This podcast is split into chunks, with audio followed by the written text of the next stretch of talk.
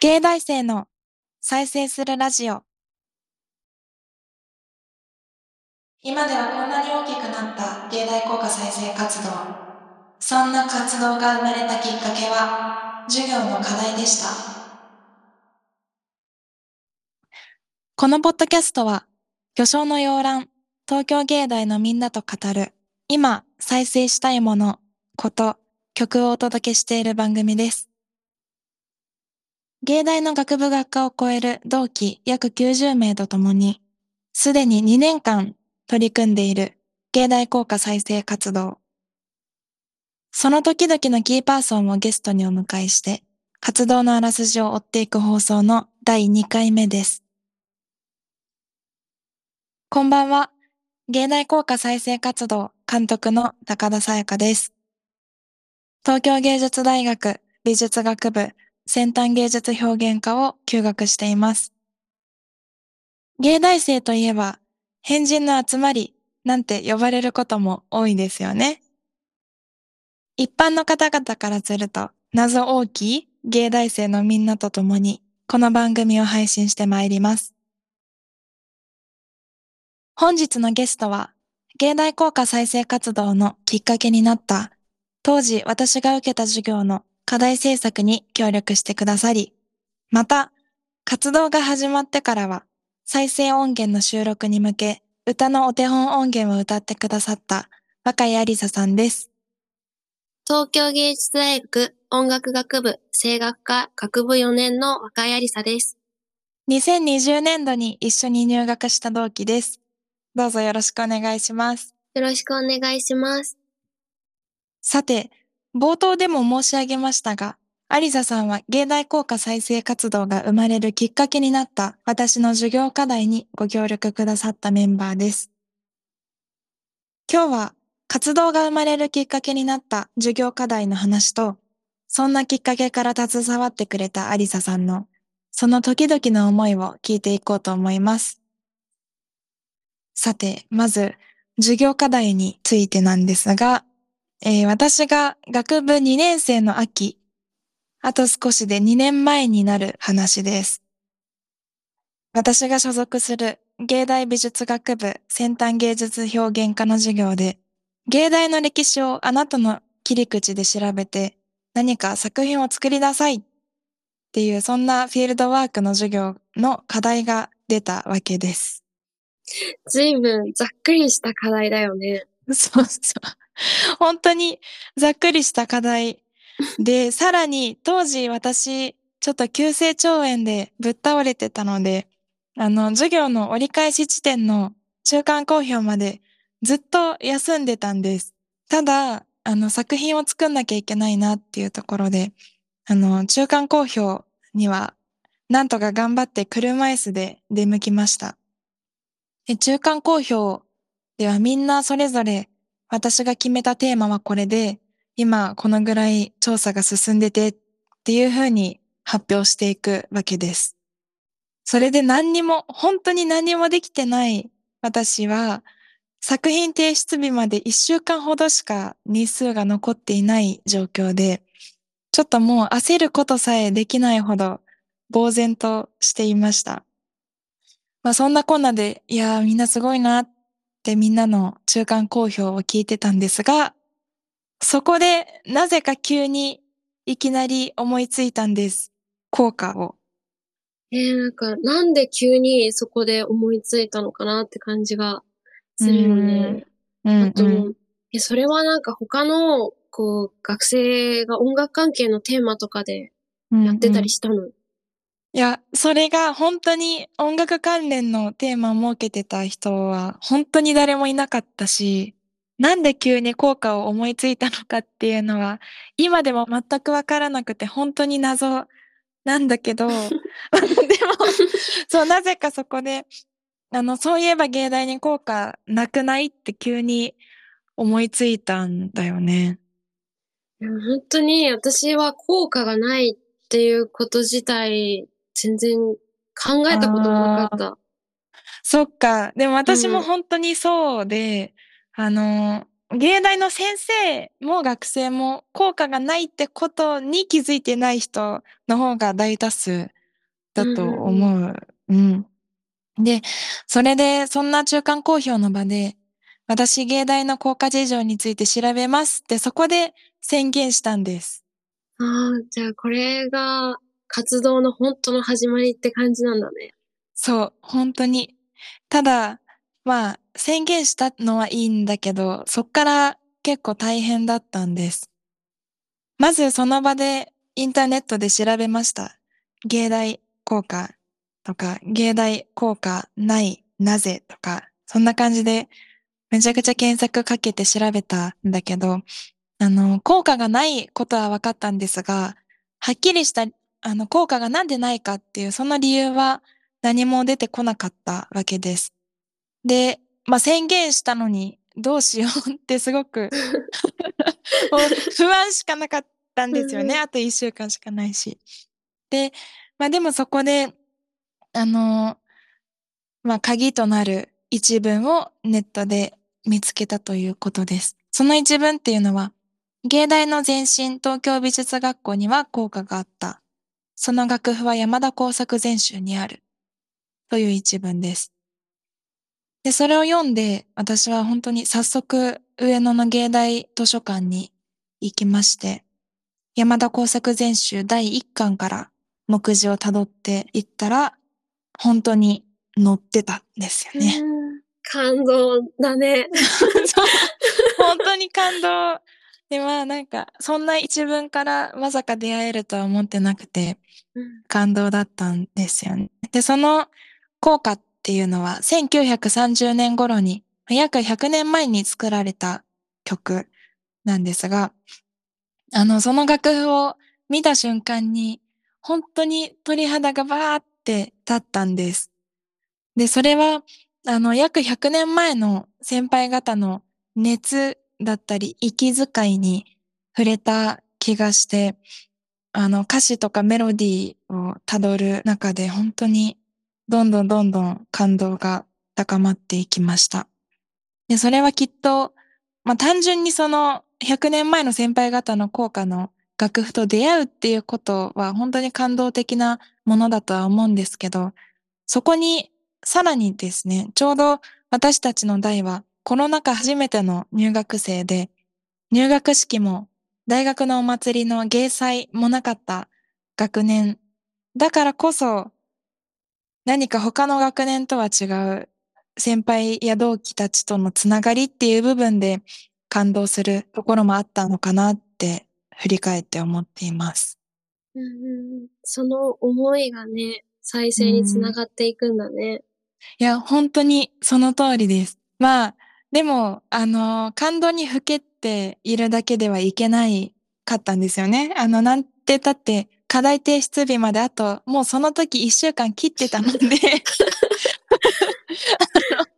すごい感動してたんですけど、じゃあこれをどう作品にするのかっていうところで本当に悩みました。うん、まあただ、その楽譜と感動の出会いを果たした私は、あの、現役の芸大生、私含む今の芸大生で先輩の効果の命を再生した時に何を感じて何を見るのか。時を超えて効果の命を再生するという効果再生として歌う試みに挑戦することに決めたんです。で、あの、見つけた楽譜は東京美術学校の効果なので、まあメロディー譜、当時はメロディー譜しかなかったですし、後に見つけた楽譜もピアノの伴奏しかなかったんですよね。ただ、せっかく現役の芸大生で再生するんだったら、ピアノ伴奏じゃなくて、あの、芸大らしく音楽学部のオーケストラと共に再生したいと思い、課題の提出に向けて頑張ってオーケストラを打ち込みでパソコンで作りました。で、そこには、えー、芸大には邦楽科もありますので、和太鼓だったり、お琴だったり、そういう和楽器の音も入れたオーケストラにいたしました。で、それで歌を声楽科の同期5人にお願いしたっていうわけです。アリサさんはその5人のうちのお一人です。はい。えー、では、ここで当時課題に向けて作った再生音源をお聞きいただきましょう。初心者の私が作った打ち込みですので、いろいろと未熟すぎるんですが、あの、美術学部だということでご容赦ください。それでは、どうぞ。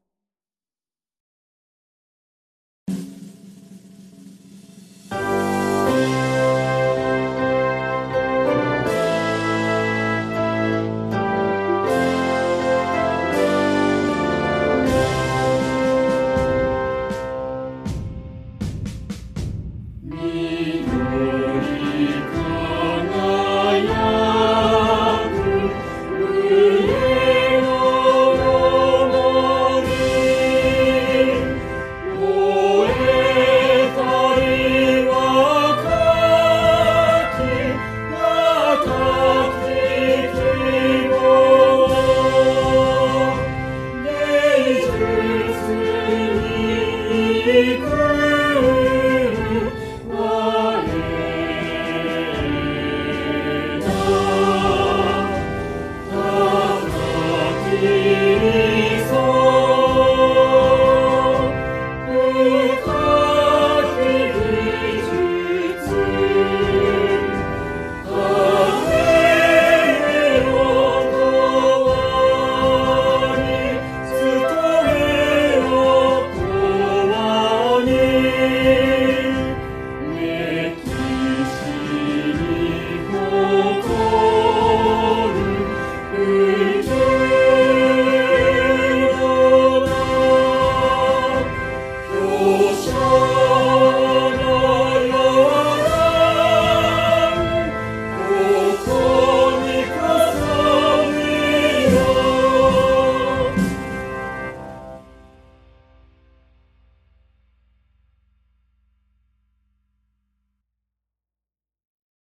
お聞きくださったのは約2年前、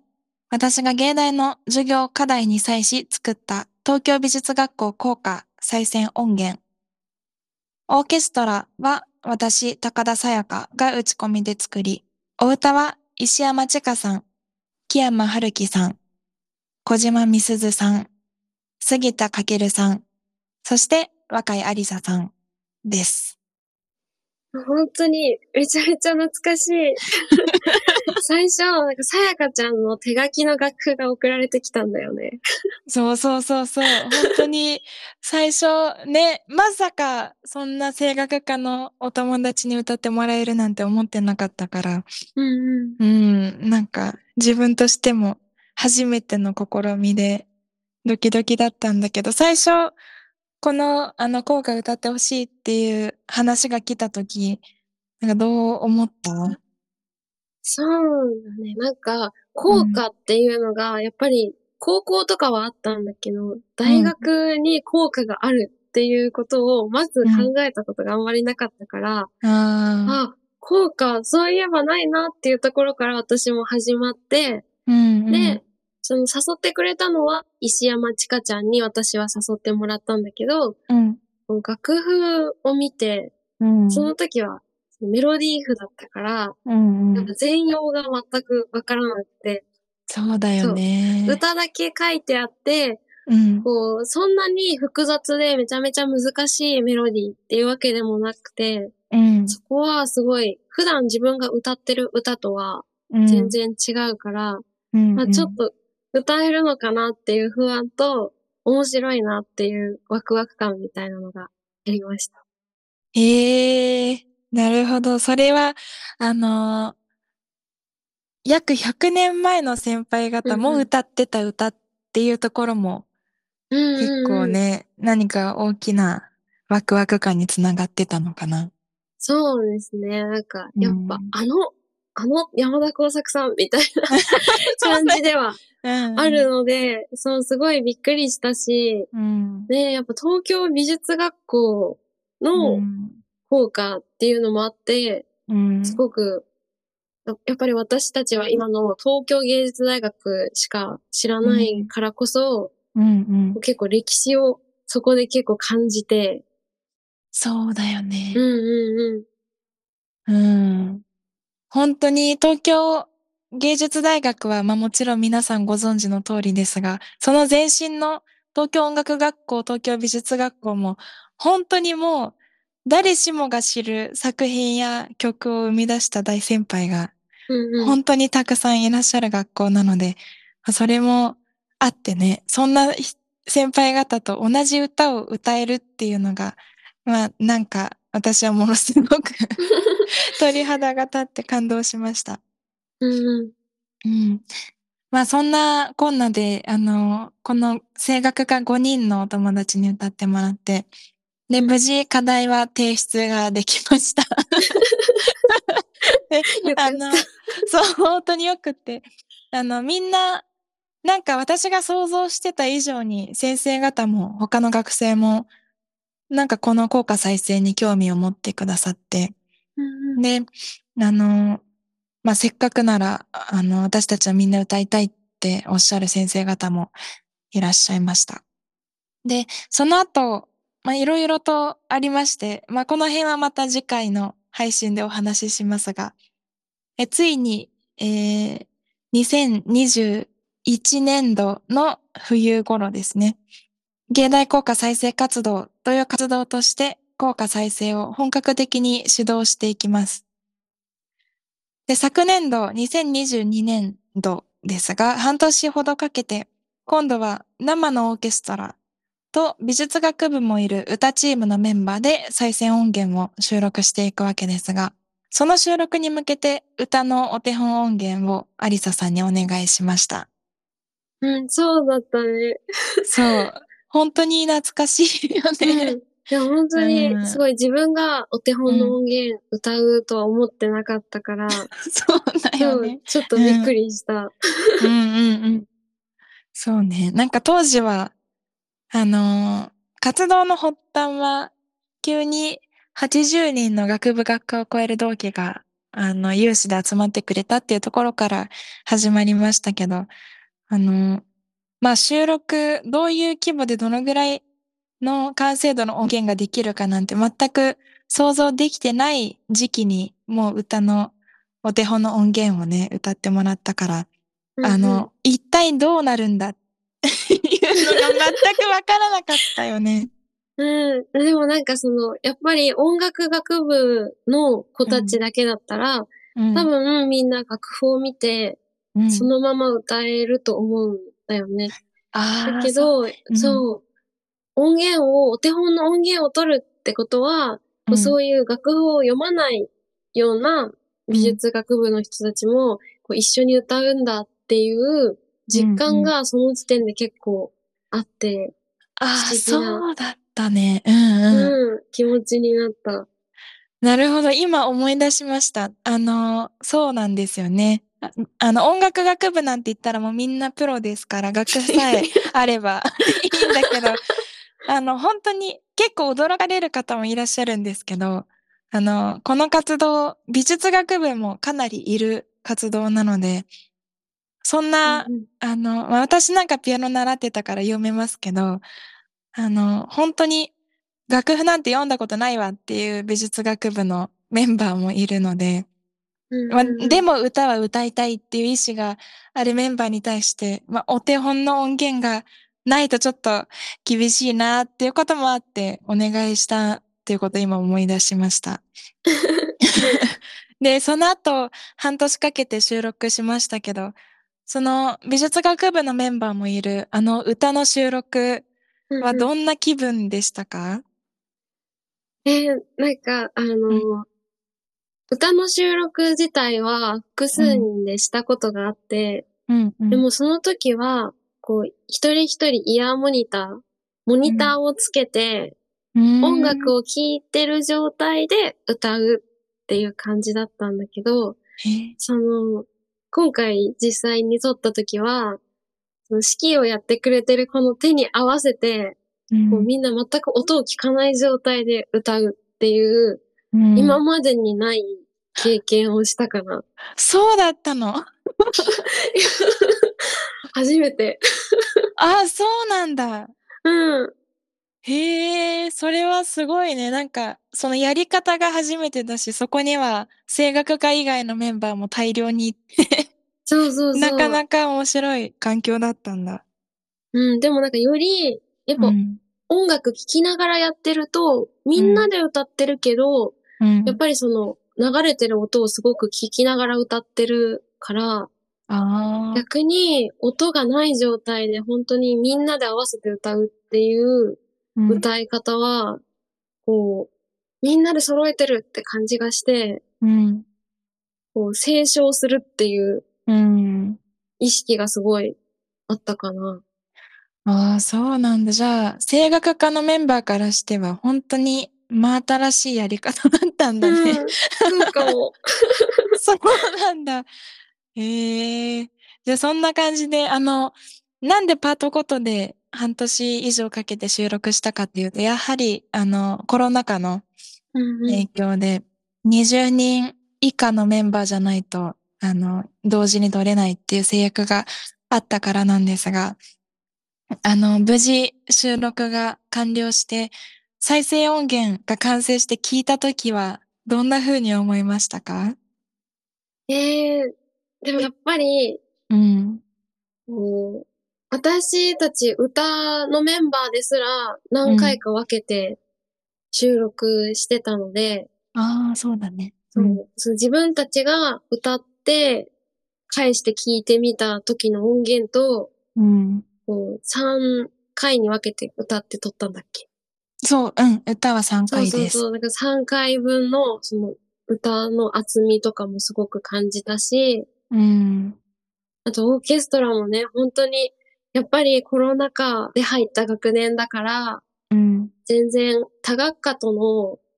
関わりがない中で、学校生活をこう、割と一人で送ってきた学年だからこそ、うん、みんなやっぱりその感染して、いろんな人が一つの音楽をこう、歌ったり演奏したりしてるっていうのが、うん、単純にもすごい嬉しかったなっていう記憶が。うん、うん、うん。そうだよね。いや、みんな、あの、今、アリサさんが言ってくれた通り、本当に他の学科と交流する機会が全くなかったから、あの、この音源を聞いて、初めて、入学して3年目にして初めて自分が芸大生だっていうことを実感したっていうメンバーも、うん、うん、たくさんいました。で、あの、昨年度はこの再生音源の収録と公開をやったわけですが、今年度の3月、来年の3月には、ホール企画でも生演奏いたします。楽しみだね。いや、もうめちゃめちゃ大きくなって。本当に、本当に楽しみで。あの、まあ、そこに向かって、効果もそれ以外の再生できそうな曲も発掘しながら頑張っていきます。で、まあ、あの、今日は授業課題がこの活動のきっかけだったっていうことをお話ししましたが、このきっかけのことは本当によく皆さんに驚かれます。そんな、そんなね、普通の、まあ、私が受けてた授業の課題から始まった活動なんだっていうこと。を、うん。まあ自分でも私が一番驚いてるんですけど、すごくね、面白い、あの、秘密です。で、あの、まあ、そもそも、こんだけオーケストラを抱えてる活動なので、代表の私がそもそも美術学部っていうこともよく言われますし、自分でも納得してないというか、いつ、いつも驚いてる 事実です。確かにね。いや、もう本当に、あの、さやかちゃんが所属してる、こう、先端芸術表現科、うん、自体が、私たちからしたら、え、どんな科なんだろうって感じだし、うん、芸大に所属してる音楽学部の子でも、そんな学部、学科、音楽学部にあったかなって思ってた子も絶対いるし。本当に。確かに。そう、本当にそれくらい、さやかちゃんが、もういろんな学部、音楽も美術も学科も、うん、いろんなメンバーをこう、集めて、すっごい大きなグループにして活動をしてるから、そう、すごいなっていつも思ってる。ありがとうございます。うんうん。そうね。あと、当時、この効果を歌ってた、こう、90から今100歳くらいの先輩方へインタビューに行った時に、こう、私たちのその効果に合わせて口ずさんで歌ってくださったりとか。そうだね。本当に感動しました。あの、まあ、当時、今94歳なので30、40年前に歌ってた歌をまさか今の後輩たちが歌ってくれるなんてって 本当に驚きで喜んでくださる先輩方がたくさんいらっしゃいます。ね、そんな、あの、大先輩の方々と歌える共通の歌があるっていうのは本当に心強いですよね。本当になんかこう、それぞれのいいところが詰まった活動に今後ね、どんどんなっていったら素敵だなって。うんうん。本当ですね。なんか、100年前の先輩方の代と、コロナ禍でものすごく特殊なキャンパスライフを送った私たちの代と、ね、うんうん、何かその共通する、当時戦争もあった代ですし、ちょうど。なんか、なんか共通する部分もありそうだから、今後の芸大をね、どういう場所にしていきたいかっていうところも含めて考えられる活動にしていけたらなと思います。はい。とっても楽しみな活動だね。うん。本当に楽しみ。ありがとうございます。えー、近い将来には、えー、今までのあらすじをたどるだけではなく、いろんな芸大生を呼んで、効果にまつわることだけに限らず、再生したいもの、こと、曲についてゲストのルーツを含みながらお届けしていきたいと、ポッドキャスト計画しております。今日ずっと話題に出てきた再生音源ですが、芸大効果再生活動の公式 YouTube チャンネルにてお聞きいただけますので、もう何回も何回も聞いていただけると嬉しいです。嬉しいです。